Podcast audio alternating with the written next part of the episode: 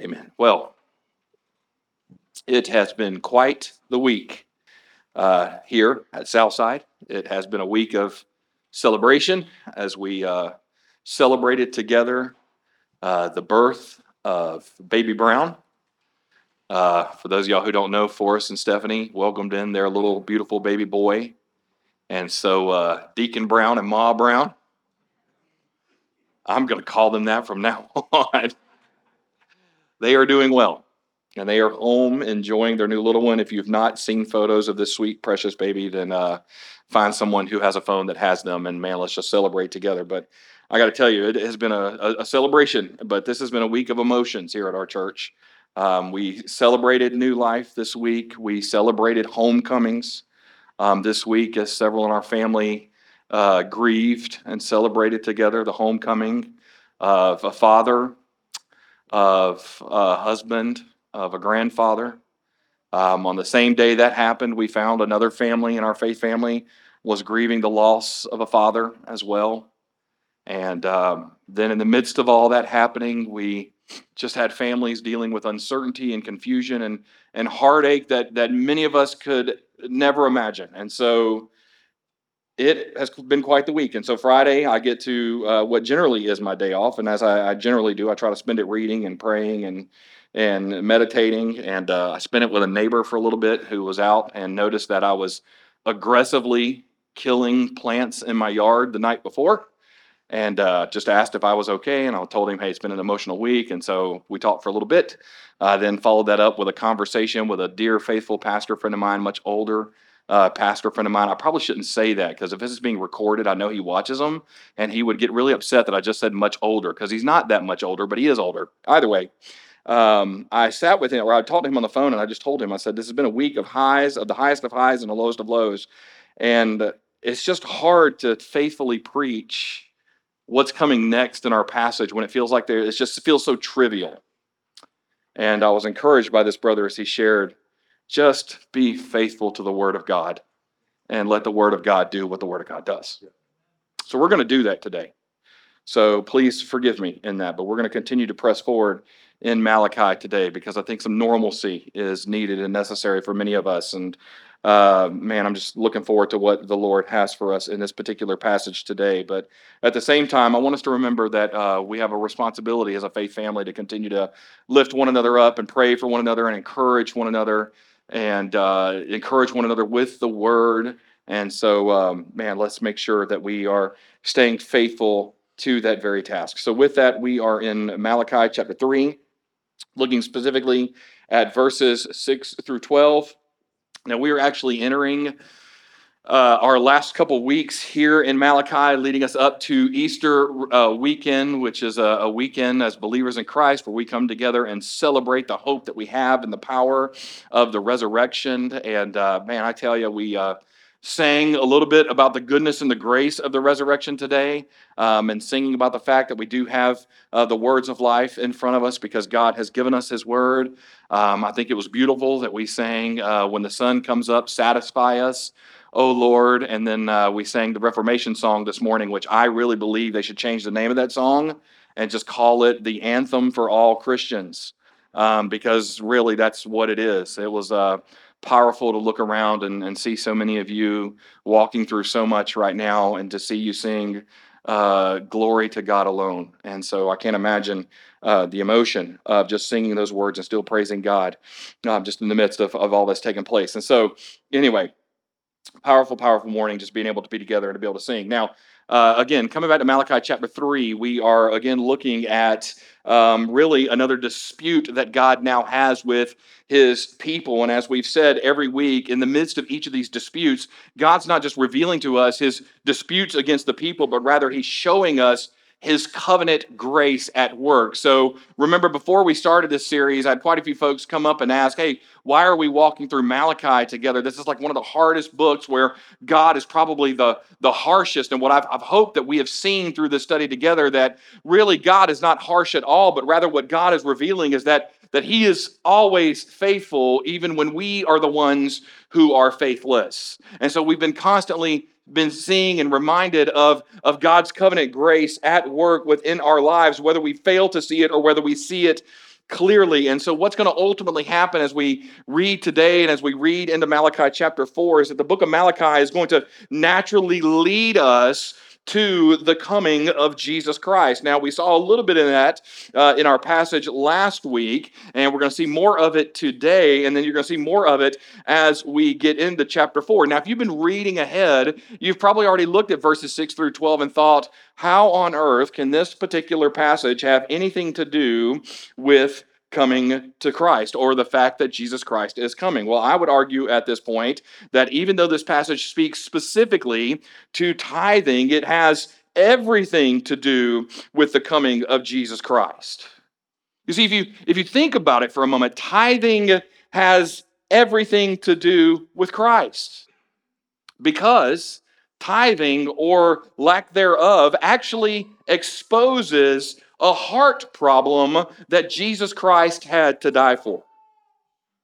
Now, at the same time, this passage this morning is going to show us how we as believers, no matter what is happening in life, are called to continue to live generously in response to God's grace through the coming of Jesus Christ, who is our Savior and Lord. So let's go ahead and jump into our text. Let's see yet another dispute between God and his people that now calls us to live generously. So if you have your Bibles, and I hope you do, I hope you would enjoy uh, join me in uh, Malachi chapter 3. We're going to begin reading in verse 6. And once you have found your place there, if you can and you are able, I would invite you now to stand in honor of the reading of the Word of God.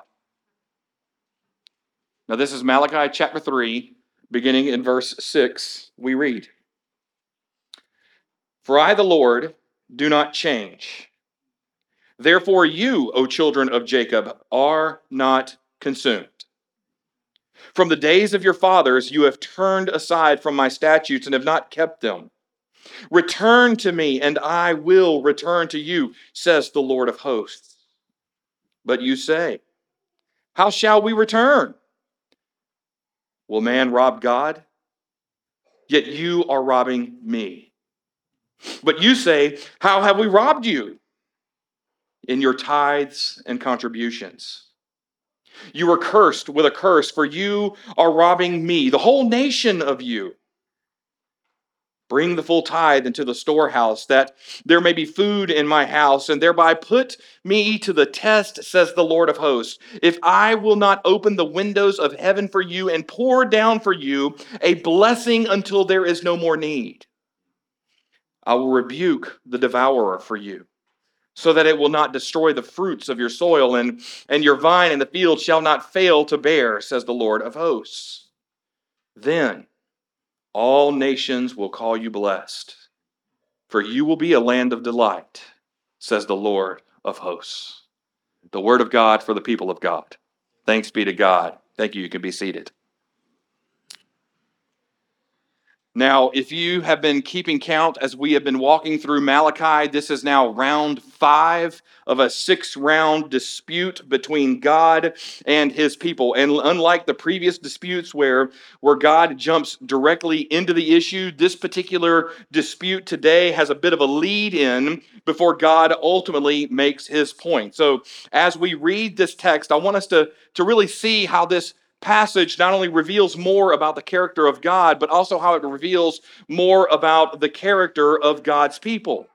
But at the same time, I want us to pay attention how, how God is now going to give his people the opportunity to repent where they have been wrong. So let's jump into this text again and see the call to tithe, or better yet, the call to live generously with our lives. Look again with me at verse 6. God says, For I, the Lord, do not change. I would encourage you, if you underline or highlight your Bible, you should probably underline that particular phrase. Let's continue. Therefore, you, O children of Jacob, are not consumed.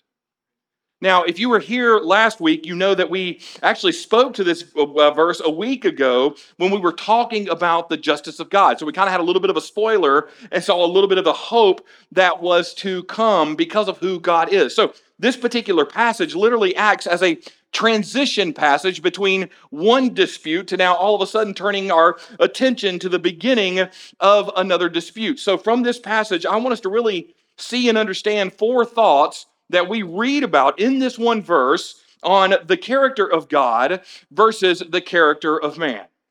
First, let's see this in verse 6. When we read verse 6, we clearly see that when it comes to God, the Lord does not change. God is constant. God is reliable. God always fulfills his promise. God is promise maker and God is promise keeper. Which leads to the, the second point that I want us to see that, that really deals with the character of man.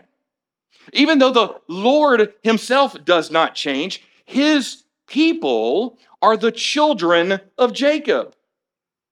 You see, we as his people, just like the people in Malachi, we are descendants from Jacob, whose name means grasper or supplanter. Remember, it was Jacob who was the one who cheated his brother out of his birthright. So, being in this particular line, we, unlike God, are not reliable.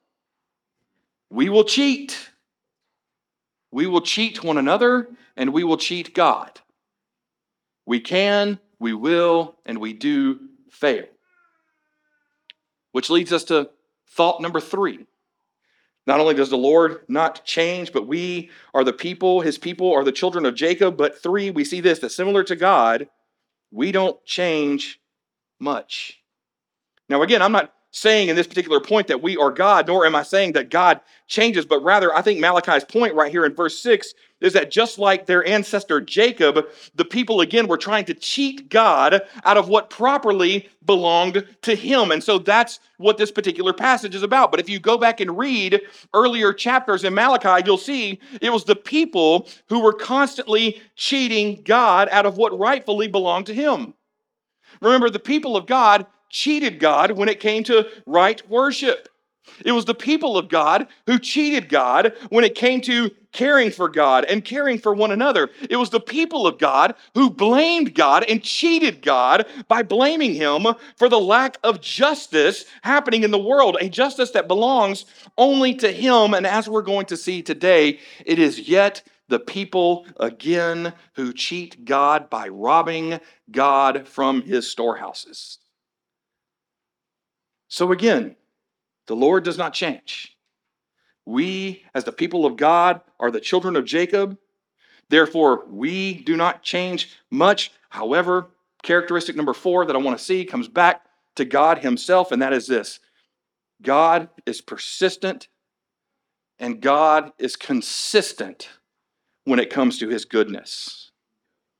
You see, in the midst of dealing with a people who scheme against Him, in the midst of dealing with the people who continue to sin, a sin against him, God neither consumes them nor does God destroy them. So, unlike weeks past where we ended with seeing God's covenant grace at work at the end of the dispute, this passage in the beginning of this dispute gives us the reminder of God's covenant grace in the fact that when we are the ones who are faithless, when we are the ones who cheat God, it is God who is still faithful to what it is that He has promised to His people. But then notice how God is not done with making His point about the grace that He has now shown His people. Read with me in verse 7. He says, From the days of your fathers you have turned aside from my statutes and have not kept them. Return to me, and I will return to you, says the Lord of hosts. But you say, How shall we return? Notice how in verse 7 here, God calls out their multi generational disobedience against Him. Now, God does not bring up their past sin in order to beat them with their sin. And, and nor does God bring it up simply to, to point out his disgust and rather his condemnation for their past sins. Rather, notice what the Lord says after calling them out for their sin. He says this Return to me, and I will return to you, says the Lord of hosts. In other words, God here reveals in his unchanging grace that the people are now invited to repent. I mean, just stop and think about that for a moment. Think about it in terms of your lives with your own children. I mean, how many of us have had the conversation with our own children that when they do something wrong, the conversation goes something like this If you would just be honest with me and tell me what you did, then your consequences may not be as bad. Just own it, apologize for it. Then there may be little to no consequence for what may have happened. Now, the reason why we do this for our kids is because we want our children to, to understand what it means to take responsibility for their actions and to take responsibility for their words. Now, again, don't mishear the lesson that we have for our children. Because the reality is, our kids need to know that every response has consequences. And sometimes those consequences are good, sometimes they are bad. But if it is bad, it won't get worse if they are honest. But the reality is this many of us, in the midst of our consequences, don't own them. We try to make them worse by continuing a lie in order to cover ourselves. Well, notice that God here in this particular passage is now giving the same out to his own people. He literally says to them, Repent, return to me, return to me, and I will be with you Remember, I will not consume you. Why? Because of what he already said in Malachi chapter 1, verse 1. Because he has loved us first. I mean, you could literally take Malachi 1 1 and bridge it right over to Malachi 3, verse 6, and you read, God loved us first. God does not change. Therefore, God will not consume us. And then get into verse 7, and what does he say? Repent. Just return to me. Now, you would think that the people's response upon hearing this would be, Yes, Lord. I see it.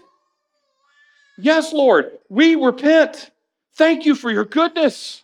God, thank you for your grace. God, thank you for dwelling with your people. And then all of a sudden, you read Malachi 1 1, you get to Malachi 3 6, and then it's over. Like Malachi is done. What else needs to be said? Right? Well, unfortunately, that wasn't the response of the people. Notice their response. God says, But you say, How shall we return? Notice the people in the midst of their own sin are literally stalling for more time.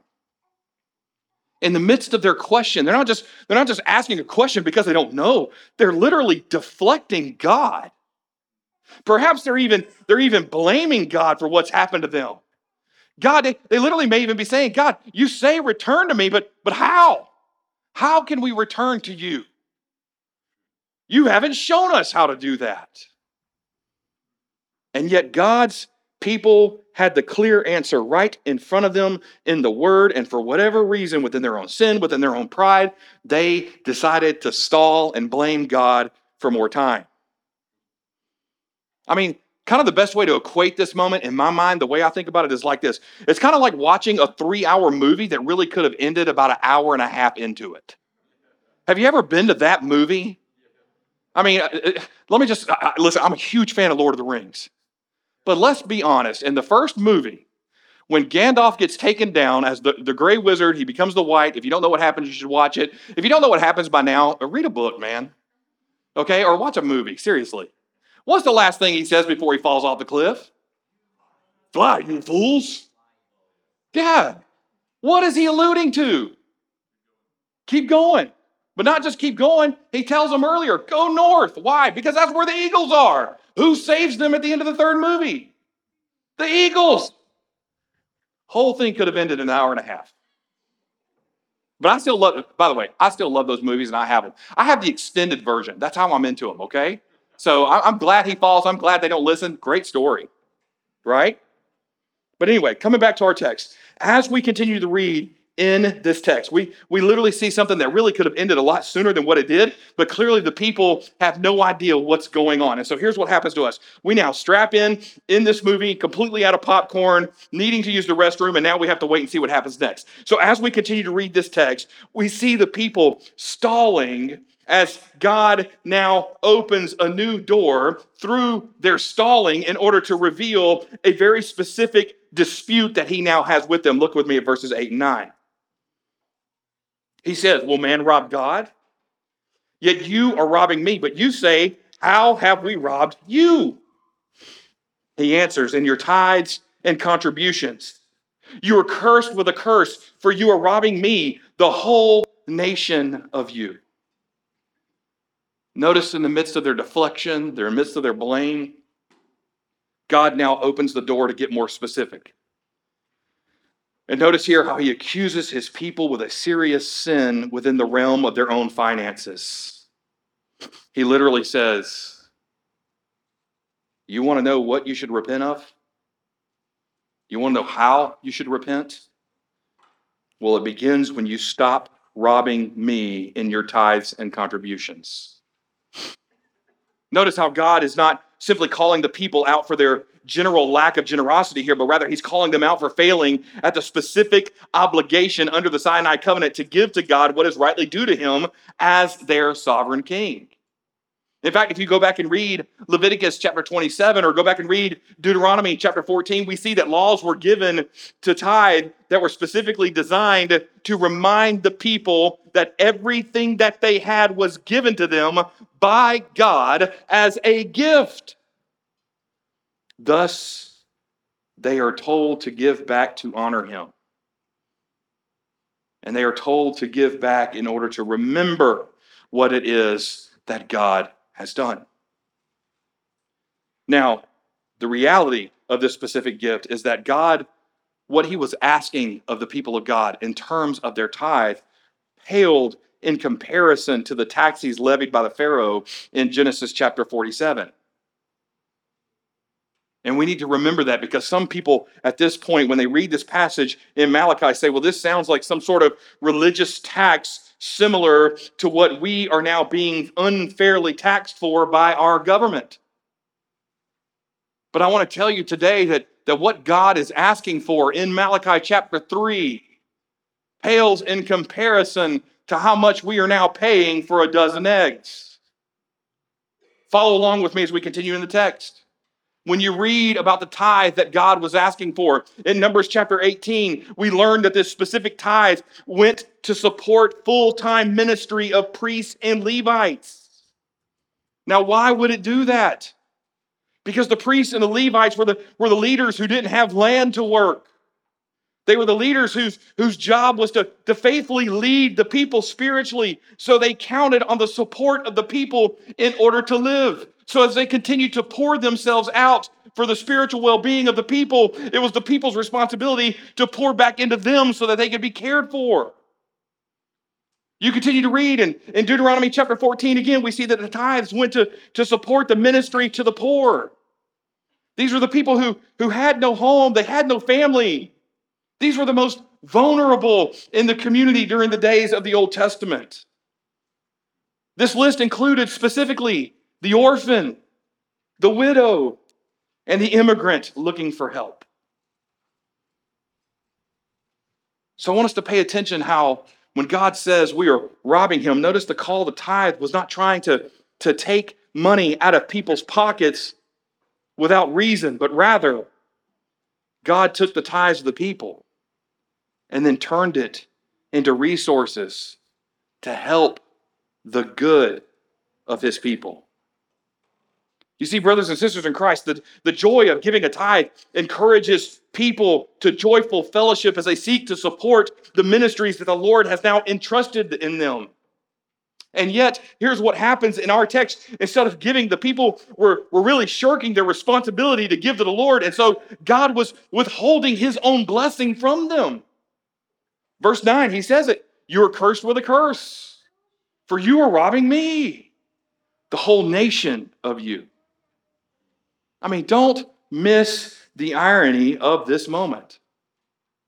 Throughout our whole text, we have seen how the people, in their own disobedience, in their own carelessness, in their own sin, continue to expect God to bless them, even though they had no care for Him. And God says, All of you are acting this way. All of you are acting like other peoples of the world who do not have faith in God, a people who have no connection to God and therefore could care less about whether or not they had his blessing. And so in this moment, God is saying, You are acting more like those who don't believe. And, brothers and sisters in Christ, sadly, this is true of us today. I mean, think about it. How many of us claim to be faithful followers of Jesus Christ, yet we don't give to the church? How many of us claim to be faithful followers of Jesus Christ, yet we don't serve? How many of us claim to be faithful followers of Jesus Christ, yet we don't seek community within the church? How many of us claim to be faithful followers of Jesus Christ, yet we don't share in the mission of the church? At this point, God says, You're no different than the pagan Gentiles. Well, maybe one difference would be this at least they know they are indifferent towards God. So, what's our excuse? And you see, here's the truth only God knows your heart. Only God knows what is being given, and only God knows what is being withheld. In other words, God's, God knows your heart. He knows what we're giving. He knows what our heart is towards ser- serving. He knows what we are doing with our time. He knows our heart. You know, let me tell you something. The one question God never has to ask is this How are you doing? That's, that's, like, it's like the most popular question we ask as elders. How are you doing? You know why we ask that question? I'm going to let you in on a secret because we don't know how you're doing. We don't know where you're spending your time. We can't account for every day. We're not peeking in your windows. That'd be creepy, right? Like, look out at your window, and all of a sudden you see an elder looking in. Might freak you out a little bit. Nobody wants that. But God knows. He knows where we're spending our time, He knows the condition of our heart. It's just one scholar said it this way. He said, Tithing was perhaps the perfect test to expose one's true heart relationship toward the Lord. Faithful giving or, or selfish stinginess would truly be known only by the individual giver and God Himself. So, brothers and sisters in Christ, I want to encourage you today live generously. Seek to go above and beyond the call so that the ministry of the church can continue to move forward. And even if today you come in and you feel like, man, I just don't, I don't have it right now, Pastor. Things are things are hard, things are tight. Okay, that's understandable. Do what you can. But then seek to continue to grow and be discipled in how you faithfully give and serve your time. Our text continues from here. And notice how the conversation now changes and the Lord now issues his own challenge. Okay, look with me in verses 10 and verses 11 here. The Lord says this He says, Bring the full tithe into the storehouse, that there may be food in my house, and thereby put me to the test, says the Lord of hosts. If I will not open the windows of heaven for you and pour down for you a blessing until there is no more need. I will rebuke the devourer for you, so that it will not destroy the fruits of your soul, and your vine in the field shall not fail to bear, says the Lord of hosts. Notice how, here in the text, in the midst of the people's disobedience, God calls them back in His grace to covenant obedience. He calls them back to faithfully trust Him. And notice how He does it. He does it by, by issuing His own challenge. He says in verse 10, and put me to the test. Now, again, I imagine that upon initial reading, you all probably had the same thought that I did. We all know that testing the Lord is a bad idea. We see that played out in the Gospels. We see it in, in Deuteronomy chapter 6. However, pay attention to what the Lord is calling his people to test him with. When he says, testing, he's not saying take yourself up to the second floor of the education building at Southside and throw yourself from it, and I will catch you. That's not the type of testing he's talking about. Rather, what he is saying is this He's saying, place your trust in the word. He's saying, act on your faith. Step out of your own comfort zone for a moment and see the goodness of the fact that God and God alone keeps his promises. Now, again, notice here that God is not contradicting his own word at this moment, but rather, I want us to see that there's actually a difference between the faithless testing of God and that which is faithful testing of God. You see, faithless testing delays obedience. Faithless testing calls God to make the first move. We say, God, you move, then I'll move. Faithless testing is when we seek to make the master himself our own servant. But what God is calling us to is faithful testing today. You see, faithful testing occurs when we embrace obedience to the call of God according to his word. This is when the believers make the first move and they step out in faith and say, Lord, I'm simply going to trust you with the next step. And thus it reflects the true reciprocal nature of our relationship with God. Now, let me unpack what I'm talking about there for a moment. Understand this about God God is always the initiator. Why? Because, because God is the one who initiated the relationship with us. Yeah. Okay? So in our passage here, God now calls the people to do something counterintuitive. In the midst of their financial hardships, remember we talked a little bit about what was happening as, as we, we opened this particular book. In the midst of their, their heartache, their hardships, God says, Trust me. Loosen your grip on your resources and, and trust me with your tithes. And then notice what God says in verse 10 and 11. Notice, the, notice God's response to their testing. He says this He says phrases like, And I will open the windows of heaven and pour down a blessing until there is no more need. I will rebuke the devourer, and your vine shall not fail. I mean, talk about an incredible promise of blessing. God literally says, Trust me, step out in faith, and the heavens will open and rain down crops, and the pests will be destroyed, and the harvest would no longer be barren, but rather it would be bountiful. Now, again, don't hear this passage and then hear what the televangelist said. If you put your hand on this screen, you will be saved. I don't have 20 coins in my pocket that I'm now going to throw at you for $40 a piece. And if you keep it within you, you'll be blessed with $100 this week. That's not what God is saying. God is simply saying, if you truly believe in me, then trust the work that I am doing. Step out in faith. Continue to give of yourselves just because it gets hard all of a sudden is not the time to close shop.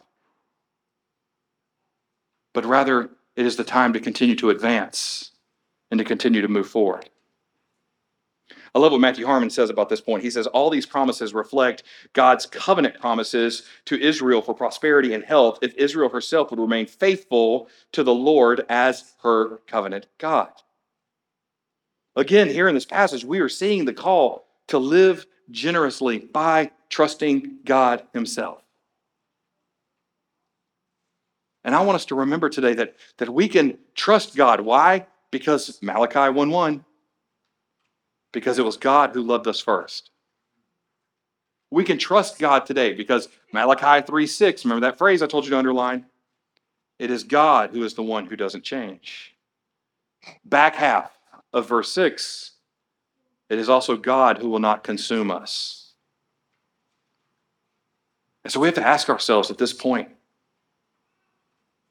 what reason do we have to not trust God? What reason, what excuse do we have to not trust God? You see, when it comes to our giving, when it comes to our generosity, do we approach God with an open hand or do we approach God with a closed fist? Maybe, maybe a better, a better truth and question that we need to ask is, it's kind of like our money, our currency says today. How do we trust God in our giving will reflect the faith that we have in the God that we trust. But notice again, God's not done there. We get to verse 12, and look at what the Lord says next. He says, And then all the nations will call you blessed, for you will be a land of delight, says the Lord of hosts. Now, notice how our story ends for the nation when they are faithful in their tithes. You see that all of a sudden they, there's, this, the, there's this result of a, of a worldwide recognition of Israel enjoying the status of the most favored nation with the Lord. Again, going back a, a couple weeks ago, this is not that moment where if we remain faithful and enjoy the favor of God, this is this actually means a little more than that, than that cheap dollar store plastic one dollar world's best fill in the blank trophy, right? So, what God is showing Israel here is that Israel has a clenched fist problem. And God is literally saying to them, Have faith and open your hands. Have faith, open up your time. Have faith, open up your hearts. Have faith, open up your finances. Trust me, and I will bless you. And I will make you a nation who enjoys my favor. So I want to ask you do we approach God with open hands or do we approach Him with clenched fists? A lot of that can be found, again, as God's talking about here, in how we give. Do we sacrifice giving so that we can hurt someone? Then you're coming at God with a clenched fist. Do we, do we sacrifice giving to the local church because, because we don't believe in the mission and the vision of the local church? Then you're coming at God with a clenched fist. Do we, do we come on this campus and, and all of a sudden we, we meet in this building, but, but we look over there and we see that other building over there? And we say, Well, I don't know if this place even has a future. Then let me tell you something. You are approaching God with a clenched fist. Because you're not saying in that moment, God, I know you are still faithful. And no matter what happens, I am going to remain faithful to you. Let me take it one step further. Do we literally look at our schedules and say we have no time to meet with the body of believers? Then you're coming at God with a clenched fist.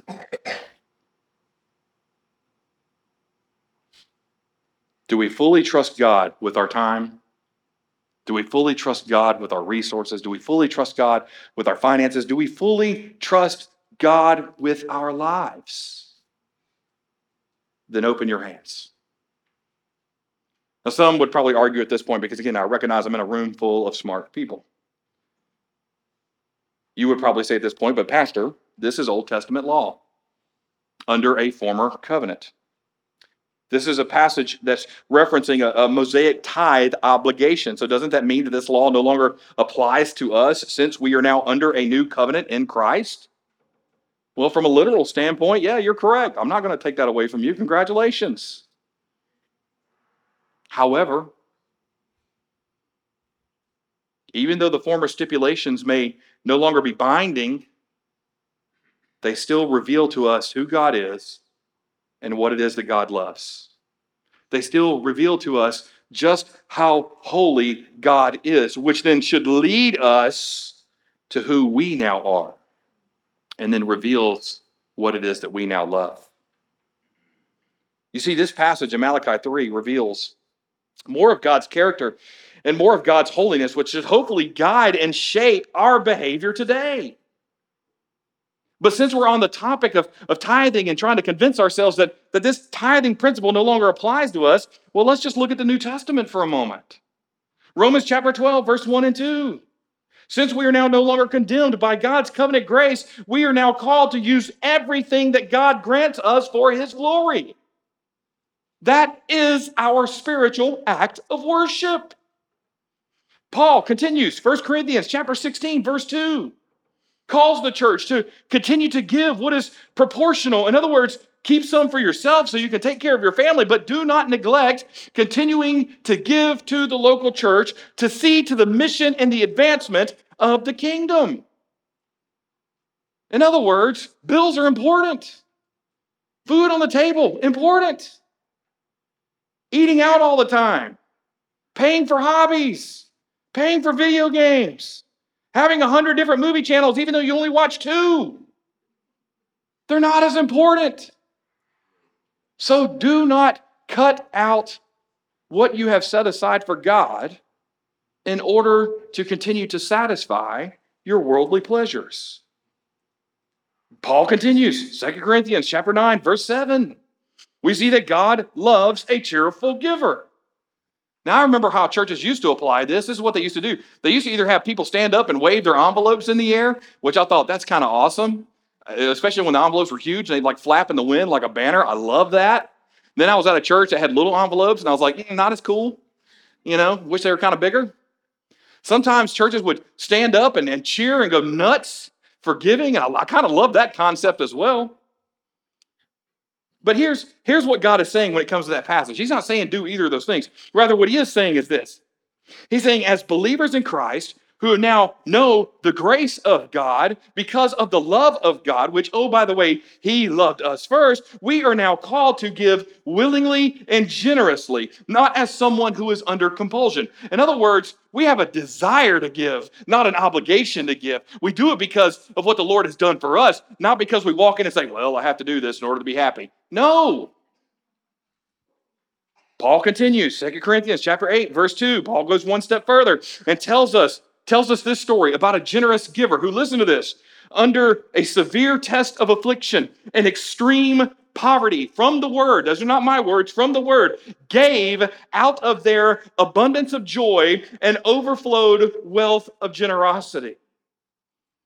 In other words, even in the midst of, of pain and struggle and heartache and frustration, the church still found ways to be generous. And they didn't stop. In fact, they, they went further. They said, We're going to give out of our abundance now. We're going, we're going to overflow this place. So, coming back to the question, yeah, we are under a new covenant. Yes, yes, there's this tithe in the Old Testament I think we should still respond to.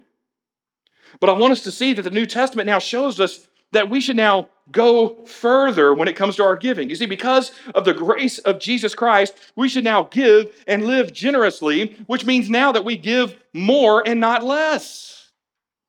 So let me unpack what I'm talking about. If you're one of those folks that, that lives on a, a very healthy principle of we give 10%, that is good. That is really good. Continue to do that. If that's if that's not you because you can't for whatever reason, then can I encourage you to continue to, to faithfully study the word, faithfully read the word, faithfully continue to grow in your giving. Because if we are going to say that we need to continue to be discipled and grow in our faith, that means we we grow in our passion for Jesus. It means that we grow in our love for the local church. It means that we grow in our worship. It also means that we grow in our service and our missions and our outreach and our missions. But it also means that we grow in our giving as well. So if that's you, continue to, to press in and, and be encouraged by that. But, but if you are here today and you do give 10%, then praise God. And if that's all, then praise God. But, but listen, as believers in Christ, if we continue to read the New Testament, then I want us to see that the tithe of 10% is actually the starting line. That's the, that's the jumping off point, and thus we should challenge ourselves to continue to grow in our understanding of giving and then continue to fight for ways to continue to give more. Whether it's our finances, whether it's our resources, whether it's our lives, whether it's our time. So I am, I want you to hear my heart today. If you, if you walk out of here today and you say, wow, that sermon was very self serving Clearly, the pastor knows what we give and he ain't happy. I want to tell you, you're lying to yourself now because I don't know what you give. If you've not noticed, there's not a pastor on this staff who will take money directly from you. We tell you where to take it because we don't want to know. We don't want to be put in the position to where all of a sudden we now know and we have to wrestle with how we handle this. Or we now have to wrestle with should I give this person more time than I give that person because of what they give? That's not right. We don't want to be put in that position. That's called partiality, it's a sin. Okay, so we don't know. Thanks be to God. I'm okay not knowing. So if you if you walk out and you're thinking that that's what this message was about, then you're missing the point. Rather, I'm hoping today that when you walk out of here, maybe you're convicted a little bit about your own thoughts on giving. Maybe you're encouraged by your own thoughts on giving. Maybe, maybe you leave here rethinking your schedules a little bit. Maybe you, maybe you walk out here thinking, man, what else can I do to continue to advance the kingdom of God right where He has now called us? Maybe today you're, you're convicted, and, and maybe that you realize all of a sudden that your giving has not been an act of worship, that you've been too protective of other things, that you're, that you're not approaching this with an, old, with an open hand. Maybe today your, your giving of yourself and your time and, and your, your resources has been more like the, the Old Testament believers that we talked about here in Malachi. And so maybe, maybe you look more like the pagans that God compares them to, to where maybe you barely give out of obligation and you hardly give a second thought about it. Well, if that's you today, I hope today you are convicted to continue to use the tithe as a starting point and then continue to challenge yourself to give more from there. Challenge yourself to give more of yourself, more of your time, so that the church can continue to, to faithfully shepherd, so that the church can continue to faithfully serve one another and serve the community that the Lord has placed us. Not only locally, but nationally, and as we move on. Because let me tell you, we're fixing to start talking missions in this church pretty soon. Okay? And so the question is going to be this who's going to give and who's going to go? Because we're going. So, who's with us? Maybe you're not convicted today. Maybe today was encouraging for you, and praise be to God if that's you, because maybe you're encouraged that through this text that you see that God has now called you to continue to give, which you already do. Praise the Lord. I hope today that you were reminded that through giving, we are, we are trusting God with what it is that He will do in the work that He has now called us to. But at the same time, I hope in, in giving, we see that it is God, again, who gave first to us. Okay, so don't fall into that trap of saying, Look at what I am doing for the Lord. Rather, say this because of what the Lord has done for me, I am able to now do these things because it was God who loved me first and not the other way around. I pray that maybe this would be an encouragement that all we have is from Him and thus, our act of worship, we see that we are now called to live generously and give back to Him. And I want to tell you something if you're struggling with giving, giving of time, giving of resources, whatever that is, giving, tithing, even, if that's you today, I want to tell you there's a lot of help on this area. Okay? This is kind of like if you ever grew up watching Reading Rainbow and it ends with the guy saying, But don't take my word for it. And then he has like a really cute kid tell, tell people about the book. That's kind of this moment, all right? You don't have to take my word for it. You can search the scriptures yourself. Go back and read those passages in 1 Corinthians, 2 Corinthians, Romans. Go back and read Malachi chapter 3 for yourself. Go back and read Deuteronomy chapter 14. Go back and read all these things for yourself. Maybe reading's not your thing and you want somebody to talk to. Can I tell you what God has done for us by the grace of God? We have people in this room that are really good at finances, and they will help you. We have an elder that is his job. Like he literally does finances all day. Now, he's a huge Yankees fan as well. So you got to get past that part. But then he's really good. He can help talk to him. We have a, listen, if, if that's not your thing, we have a deacon in this room who is like the king of financial peace. He knows more about Dave Ramsey than Dave Ramsey knows about Dave Ramsey. And I've watched this brother teach a course on Financial Peace University. So if that's you and you're struggling with your finances, we got help for that. And these guys would love to talk to you individually or even set up times where you can meet collectively as a group and you could just work together. So that you're not only caring for yourselves and your family the way you ought, but that, but that you're also caring for the kingdom and what the Lord has called us to as well. There is help for that. You see, all this comes back to good stewardship. And I love what Alistair Begg says on stewardship. He says this He says, Stewardship is an aspect of the work we do in the name of our risen Lord on this side of our own resurrection. So, hear these words, faith family. Let's not neglect the storehouse of God. My prayer is that we would be a people who continue to give generously with our time, with our lives, and yes, with our resources.